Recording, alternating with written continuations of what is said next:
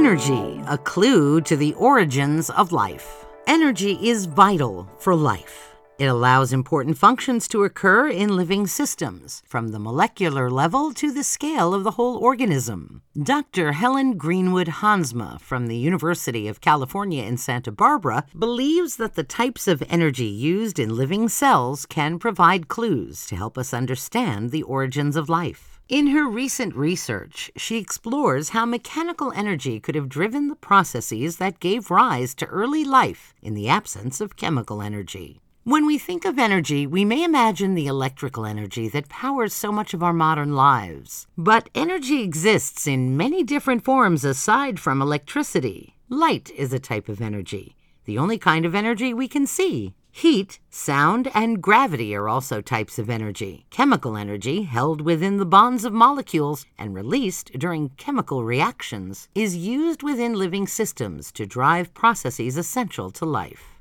Also prominent within living organisms is mechanical energy, which describes the energy of motion or work. In living systems, chemical energy is sometimes converted to mechanical energy before it is used. Mechanical energy is more readily available in the non living environment than any of the various kinds of chemical energy used by living organisms. Clues like these from living organisms and non living systems that exist today help scientists such as Dr. Hansma piece together one of the most fascinating events that occurred in the entirety of our planet's history the origins of life.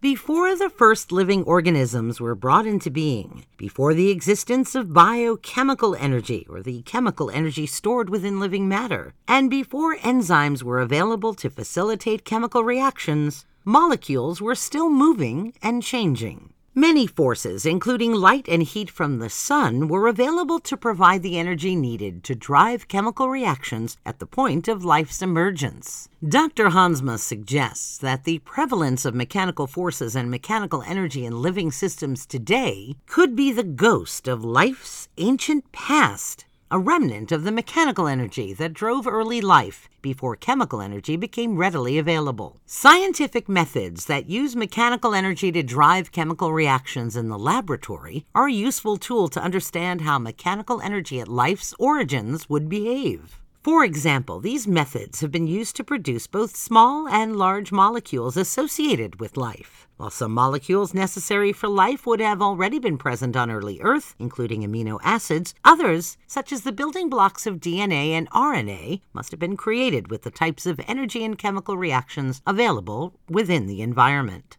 Previous studies have demonstrated that using alternating cycles of dry and wet conditions in conjunction with the correct materials, such as certain types of clay, can produce the larger molecules essential for life. Cycles of wetting and drying occur on land in hot puddles where volcanoes form, such as the Kamchatka Peninsula in Russia, or in active geothermal fields, such as the geysers in California. These wet dry cycles have the advantage of concentrating any pre life molecules during the drying phase, bringing them into closer contact with one another, and increasing the likelihood of them interacting with one another to facilitate the formation of early life. This wet and dry cycling occurs on minerals and rock surfaces, such as on a clay like material called mica. In everyday life, mica can most commonly be found in cosmetics, paints, and electronics. But it is equally ubiquitous in the environment, being found as shiny deposits in many types of rock.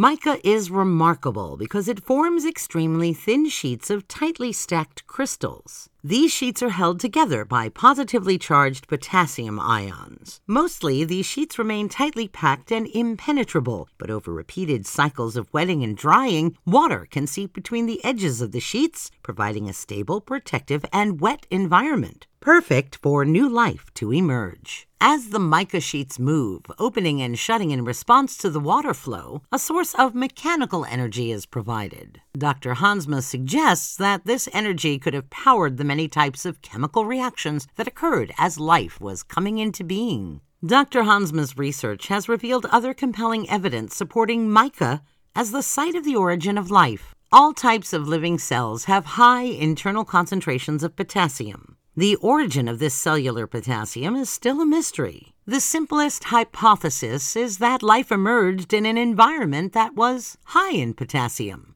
just like the spaces between sheets of mica. Additionally, both the surface of mica and structures within DNA possess a negative charge, which means that they are easily held together by positive charges in between them, because positive and negative charges stick together. In practical terms, this means that longer strands of DNA stick to mica surfaces better than shorter strands of DNA, and this, in turn, provides a longer period for the DNA to grow large enough to store the coding information vital to life. Finally, scientists have not reached a consensus about when and how fat molecules called lipids became incorporated into living systems. Lipids are a key component of cell membranes, but it is not yet clear whether lipids were needed when life first emerged. Some studies have shown that lipids could have facilitated the production of pre life molecules in hot, wet environments. However, the versatile surface of mica is also compatible with lipids. Therefore, mica could have provided the site for life's emergence, whether lipids were present from the beginning or not.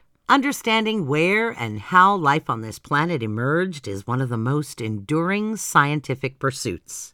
Dr. Hansma's research demonstrating mechanisms for the provision of mechanical energy could help us build a full picture of how early life sprang forth from non living groups of molecules. This SciPod is a summary of the paper Mechanical Energy Before Chemical Energy at the Origins of Life in Sci. For further information, you can connect with Dr. Helen Greenwood Hansma at HHANSMA at physics.ucsb.edu. Are you thinking about an audiobook for your research? Visit scipod.global to find out how we can help increase your science impact.